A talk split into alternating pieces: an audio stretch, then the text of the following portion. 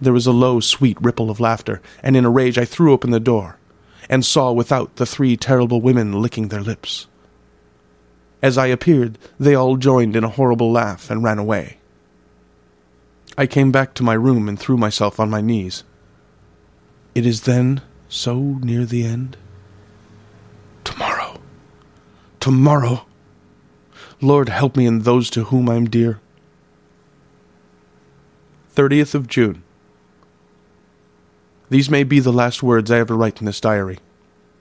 I slept till just before the dawn, and when I woke threw myself on my knees, for I determined that if death came, he should find me ready. At last I felt that subtle change in the air, and knew that the morning had come. Then came the welcome cockcrow, and I felt that I was safe. With a glad heart, I opened the door and ran down the hall. I had seen that the door was unlocked, and now escape was before me.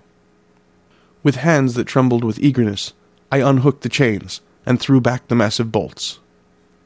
But the door would not move. Despair seized me. I pulled and pulled at the door, and shook it till, massive as it was, it rattled in its casement. I could see the bolt shot. It had been locked after I left the Count. Then a wild desire took me to obtain the key at any risk, and I determined then and there to scale the wall again and gain the Count's room. He might kill me, but death now seemed the happier choice of evils.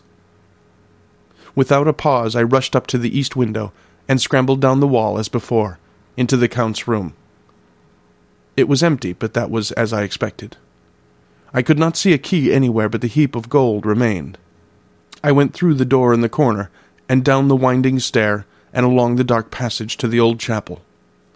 I knew now well enough where to find the monster I sought.